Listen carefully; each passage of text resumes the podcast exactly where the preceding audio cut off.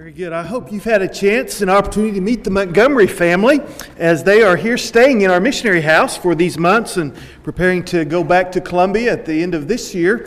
Um, we'll have them in, in, worship on that last Sunday before.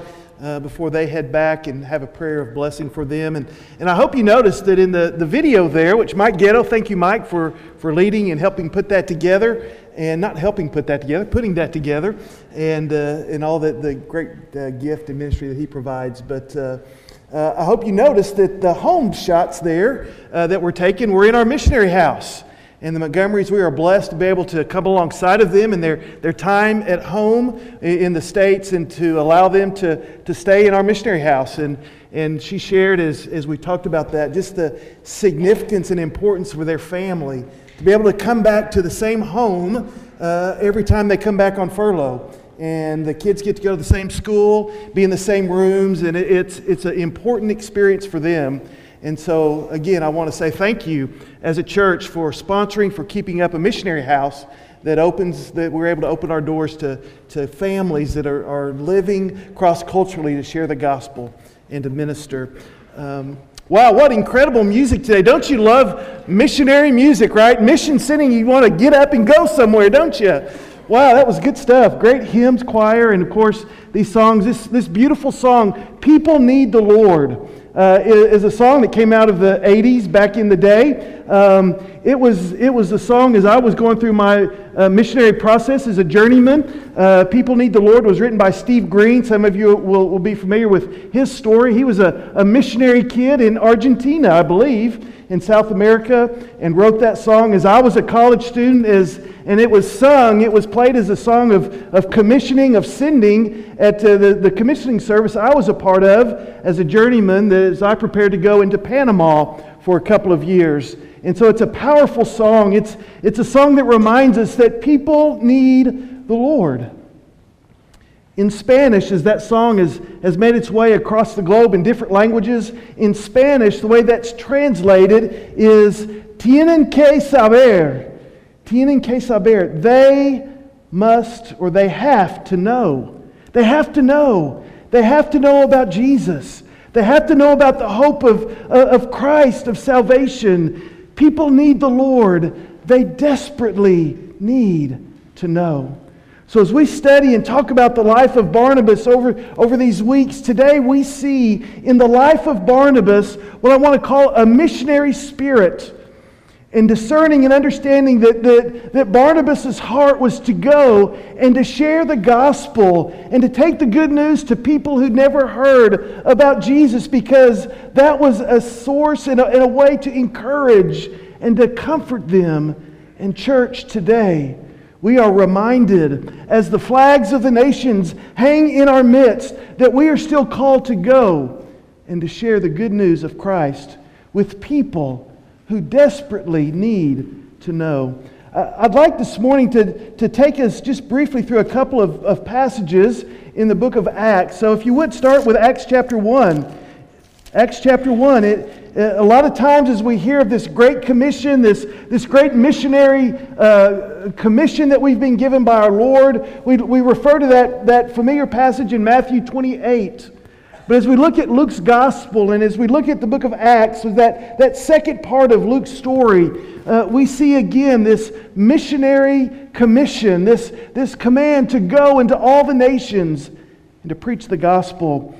In verse, uh, verse 7 and verse 8, Jesus says this as he prepares to descend into heaven It is not for you to know times or epochs which the Father has fixed by his own authority, but you he's speaking to the disciples, to those that will gather in just a few verses in that upper room. He says, But you will receive power when the Holy Spirit has come upon you, and you shall be my witnesses both in Jerusalem and in all Judea and Samaria and even to the remotest parts of the earth.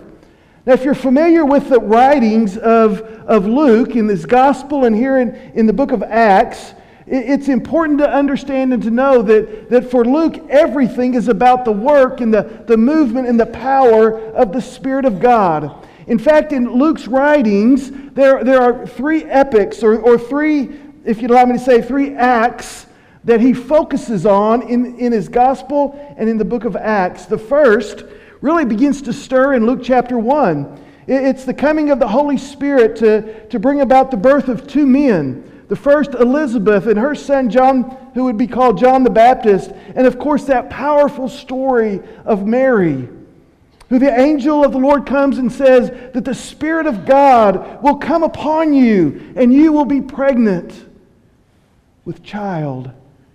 And there, just a, a, couple of verses later, as, as Christ is born, as he grows into adulthood, we see that Jesus is baptized. And how is that beautiful picture described? That scene in Jesus' life is that the Spirit of God descends upon Jesus. So that in Luke chapter 4, Jesus begins his ministry by saying, The Spirit of the Lord is upon me this is what I want to call the, the incarnation, is that first act of the Spirit of God in the gospel. And then we get to hear what we just read in Acts chapter 1 the birth of the church.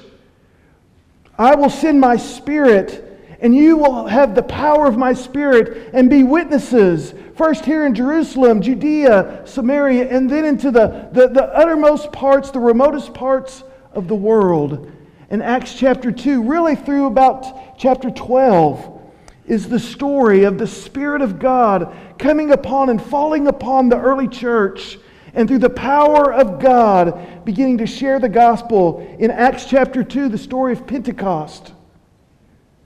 We see later the story of, of the gospel going to the Samaritans as Philip meets the Ethiopian eunuch on his way to Samaria.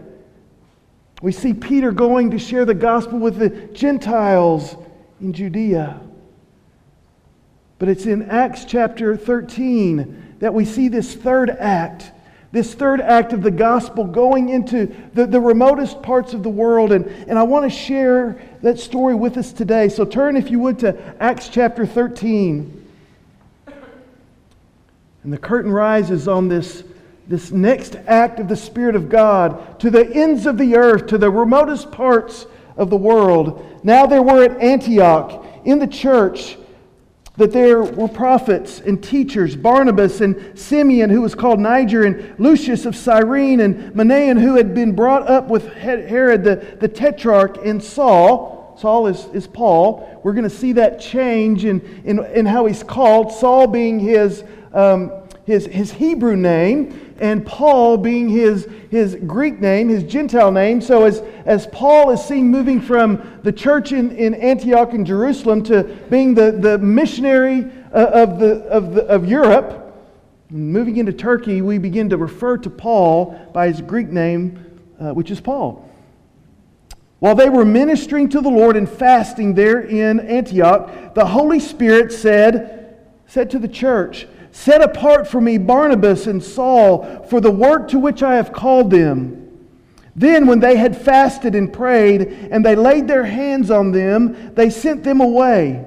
So, being sent out by the Holy Spirit, they went down to Seleucia, and from there they sailed to Cyprus. And when they reached Salamis, they began to proclaim the word of God in the synagogues of the Jews, and they also had John, John Mark, as their helper. Let, let's pause there for just a minute. I love this picture of the early church. The early church is described as a church that was invested and involved in the work of the Spirit of God to share the good news of Christ wherever God called them. And notice these descriptors here. The early church set apart and sent out. Church, that's what we've been singing about today. That, that's what I want you to, to hear today is that 2,000 years la- later, the church must continue. It is still part of our mandate, it is still part of our mission, our commission from the Lord to set apart and to send out those from our midst, those that go and, and minister specifically and uniquely the message, the gospel of Christ. And certainly, sometimes that's in Jerusalem and Judea and Samaria, but church, we must be reminded that we are still called to set apart and send out those from our church, from our congregations to go into all the parts of the world to share the good news of Christ. Let's continue on in this, this beautiful story. Now, it's interesting that, that Paul and Barnabas go out to Cyprus before they end up entering into southern, uh, what we call today southern Turkey, uh, to, to continue their ministry. Well, why Cyprus? I, don't know necessarily. I, I, I have some thoughts. I, I remember that, that the church of Antioch really began and was strengthened because believers from Cyprus came to Antioch. I'm reminded that Barnabas is originally from Cyprus. I'm reminded that, that Cyprus is an island. Maybe it was a, an important staging point as, as they would make their way into where they ultimately wanted to go into to southern Turkey. And we also know that at that time that, that there was a strong Jewish population. There were, were strong synagogues on the island of Cyprus. So Paul and Barnabas go to Cyprus and we pick up the story in verse 6. It's a, it's a beautiful, powerful story of the Spirit of God. When they had gone through the whole island, remember, they, they were going to the synagogues preaching the gospel in verse 5. When they had gone through the whole island as far as Paphos, they, they found a magician, a Jewish false prophet whose name was Bar Jesus. Now, what we need to be reminded of is whenever we see the word bar in our, in our scriptures, that, that comes from the Greek, and that word means son of.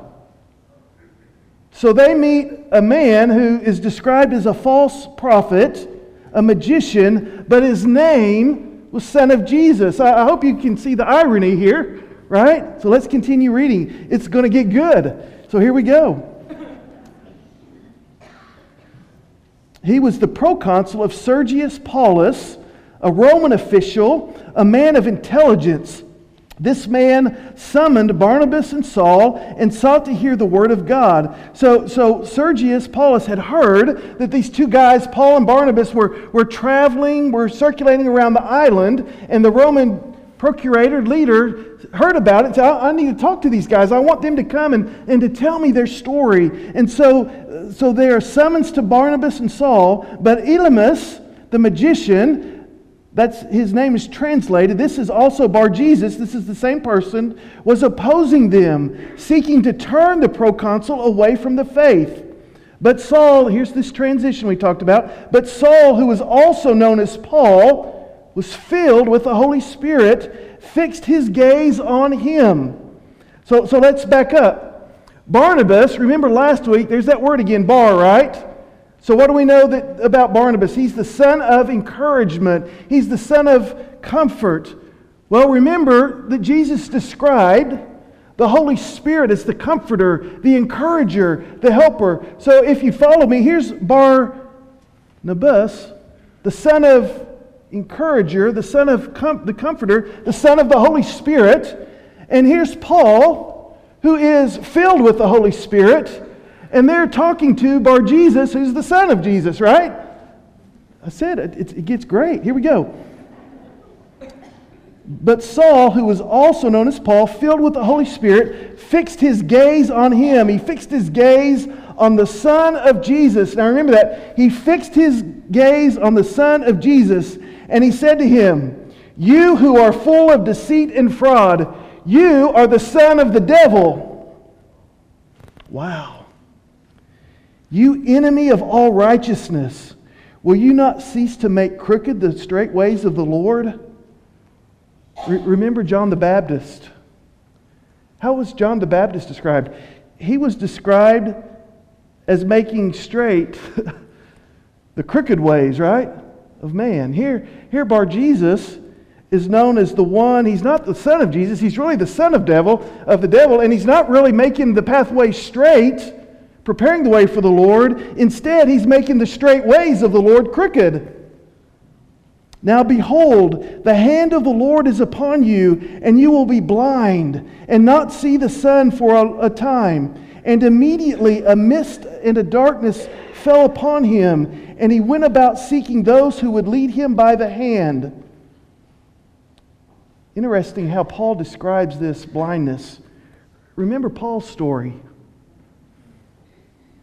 Paul was blinded by what? He was blinded by the light so that he could see. Bar Jesus, the one who makes crooked the ways of the Lord, is not blinded by the light, he's blinded by the darkness. He's blinded by the darkness. And what's interesting is all this is taking place in front of the proconsul. Then, verse 12, the proconsul believed. He believed when he saw what had happened, and he was amazed at the teachings of the Lord. You will be my witnesses when the Spirit of God comes upon you, and you will be filled with power. Paul and Barnabas were set apart by the church at Antioch as the Spirit of God filled them. And as they went into this first place of Cyprus, they experienced the power of God as they offered a witness to Christ Jesus. And from there, we know the rest of the story. Paul and Barnabas traveling into southern Turkey to share the gospel and seeing the power of God manifest as people came to know Christ Jesus as Lord. And so, as we continue to focus upon Barnabas, I want us to focus upon his, his missionary spirit. For you see, this son of encouragement, this son of comfort, knew that in order to really share comfort and encouragement in a way that would be meaningful and transformative in the lives of others, that he must go and that he must share a witness of Christ because true comfort and true encouragement and true help is only found through Christ Jesus our Lord. And so we see Barnabas throughout the story of Acts. He's always being sent out by the Holy Spirit and the church. Four times. First, he's sent to Antioch by the church at Jerusalem to see what, what was going on there to see what God was doing. He was sent to, to find Paul in Tarsus as Paul had gone away to, to study and to, to, to grow in his faith before he could be used by God. It was Barnabas that was sent to go and find Paul and bring him back. Here it's Barnabas that is sent out by the church. He and Paul on that first missionary journey. And later on in the gospel of in, in the book of Acts, we see that Barnabas again goes out with his cousin John Mark. They go back to Cyprus to check on the work of the church and of Christ.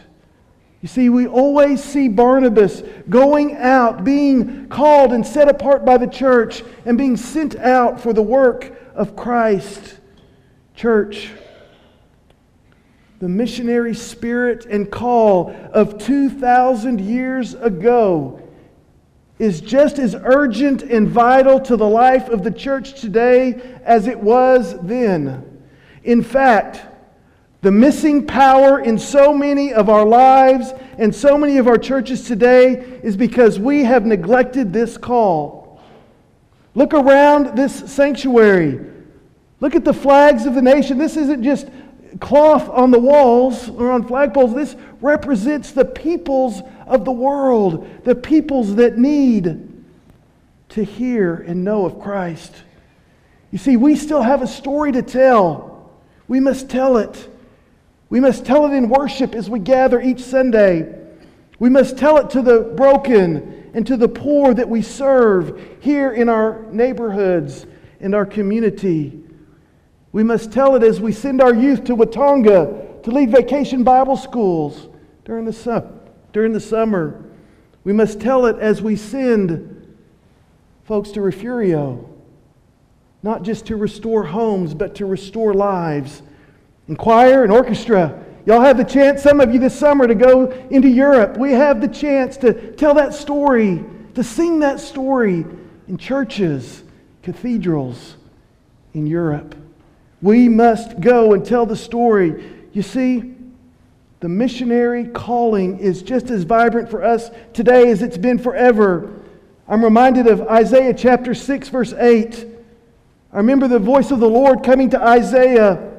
And Isaiah said this in verse 6, chapter 6, verse 8 I heard the voice of the Lord saying, Whom shall I send, and who will go for us? And then I said, Here am I, Lord, send me.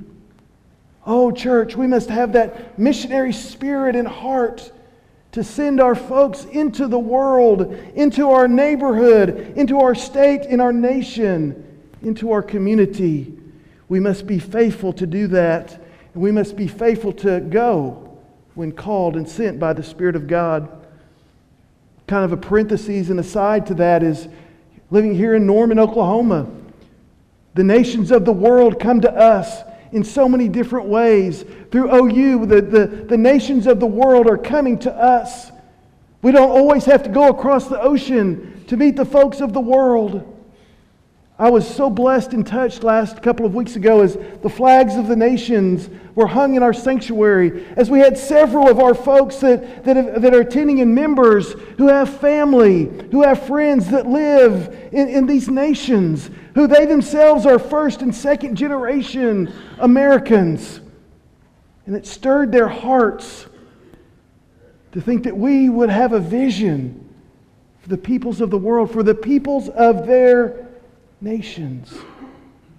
Church, we are called to go, but we're also called to respond to those that come our way. I love we've got the Lee family has led so many of us to be uh, reminded of, of being able to reach out through OU channels and to adopt international students, to, to love and nurture them, to welcome them into our nation, our community, and to love them and serve them. I love our Friendship International ministry on Thursdays that invites the peoples of the nations to come and, and to learn a little English, to learn a little culture, and certainly to learn about Jesus. The nations of the world are, are coming to us. But, church, we must not neglect and forget our call to send and to set apart those from within our church to go. This church played such a, a powerful, powerful role in my own calling to go to Panama for those two years after college as I was searching and seeking what God wanted to do in my life and, and, and is to prepare me for ministry. God, what do I do in this passage, this very verse? Who will go? Who will go and share the gospel with the peoples of the world? And Isaiah said, Well, well here am I, send me. And, and I thought to myself, Well, you know, I can do that. I, I can go. I can go for a couple of years and, and see if that's where God is stirring my heart for, for a career, for, for, for lifelong ministry and vocation. I can go. I can go and serve and come alongside of missionaries and, and missionary kids and, and love on them and help them, support them. Lord, here I am. Send me. And what about you? This is not just a question for me, it's not just a question for Isaiah, it's a question for all of us.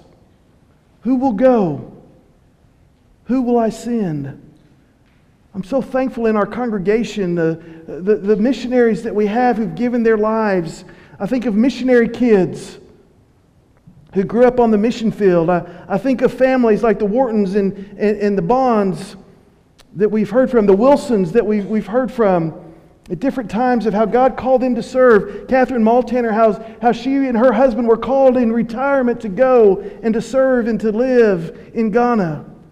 I think of the example of Larry Gardner, who works with International Commission, a, a ministry that's passionate about training local national pastors and sharing the gospel. I, I think of, of Gary Storm and Alan Moraine who are involved in, in Reaching Souls International and have introduced our church to that, that ministry that again goes into the nations. Last Tuesday night, I had the privilege of, of being at Quail Springs Baptist as the International Mission Board sent out 29 missionaries. Oklahoma Baptist making the commitment to, to send more and to set apart more to go into the world to share the gospel. I think of Don Gilmore, who serves on our missions, on the CBF Missions Council. and has the opportunity to, to learn about what's going on CBF missions and, and how CBF is sending and nurturing and sharing the gospel throughout the nations of the world.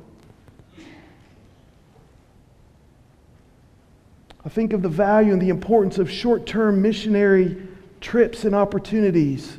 Those that go overseas, those that go even here in our nation. You see, church, the voice of the Lord is still calling. And this church must continue to set apart and send Paul's and Barnabas's to take the good news of Jesus Christ to the ends of the earth.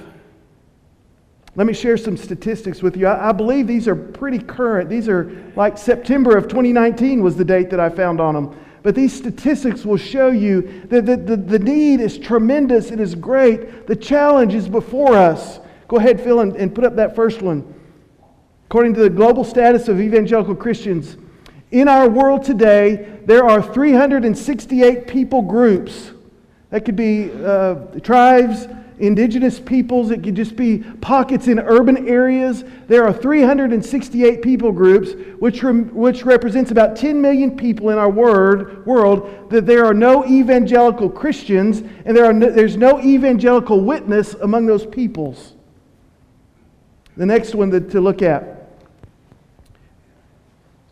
in what's called in, in, in the part of the world where there's, there's not zero, but there's not more than 2%. There's less than 2% evangelical Christians in this part, these parts of the world. There's 6,700 plus people groups where less than 2% of the population, or 4.5 billion people in our world, where there's a gospel witness that's less than 2% of the population. And lastly, or where we'll stop our statistics. In that part of the world where there's 2 to 10% evangelical Christians, these are evangelical, those that would, would believe in, in salvation through Christ, through, through being born again, through that experience of, of coming to, uh, to repentance in our sin and, and inviting Christ to be Lord of our lives. There are 2,850 plus people groups where less than 10% of their population is evangelical Christian, that represents 2.55 billion people. So if you do the math, that's almost that's over 7 billion people on the earth where 10% or less of the population has an evangelical witness or there are Christians up to 10% of the population. Church, the need to set apart and descend continues to be one of the greatest needs of our churches and of our world today. I heard the voice of the Lord saying, Whom shall I send? Who will go for us? And then I said, and then we said, Here I am, send me. Church, we must foster, we must train up this missionary zeal and spirit within the life of our church. We must encourage our children and our, our youth and our young adults to consider the possibility of going and, and call out those gifts that would allow them to do that. Even in the sending service this last week, retired couples going and serving in foreign nations. As we close this morning, I'd like to ask this question. It's a question that we must each answer individually or as a church. Are we going to be the church of Jerusalem? Or are we going to be the church of Antioch? Let me explain. The church at Jerusalem was the first church, and it was filled with the traditions of their past and was fighting to hang on to them as they, they tried to understand their Jewish history and past with the good news of Christ. And they wanted to hang on to these traditions and rituals of the past as a vital expression of their faith. Things like circumcision, things like the proper diet and not eating the meats, the relationships of men and women in the church. This climax comes to a head in the Jerusalem Council in Acts chapter 15. And from that point on, the church at Jerusalem drifts away and off the center stage of the church. You see, they never understood or embraced the future of the church. Yet the church at Antioch, the church at Antioch was filled with the power of the Holy Spirit as they began to set apart and to send missionaries. In Acts chapter 11, it's the church in Antioch where the members are first called Christians because of their faith in Christ. Sending churches are where the power of God is experienced the fullest and the greatest. May we be the church of Antioch for a new generation Sending people, yes, into our community and our state and our nation, but yes, even into the remotest parts of the earth. The voice of the Lord still calls. Who will go? And who will we send? Let's pray. Father, people need the Lord. And you still stir in your church this great commission to go. Yes, to go into Jerusalem. Yes, to go into to Samaria and Judea and all those areas around us. But yes, even still to go into the remotest parts of the world. Lord, we thank you for the nations that have come to us. We thank you for the nations represented here in our church, in our congregation. And I pray that their presence would allow us and cause us to be more sensitive and aware and eager to fulfill this call to go and to share the good news. Father, stir our hearts today. Stir our hearts as each of us ponder this question Who will go and who will I send? As we stand and sing, I trust that the Spirit of God is, is moving and working in your heart. As God would stir, I would encourage you to begin that, that prayerful conversation and dialogue with God. If it's time to share with someone, come and we'll pray with you and we'll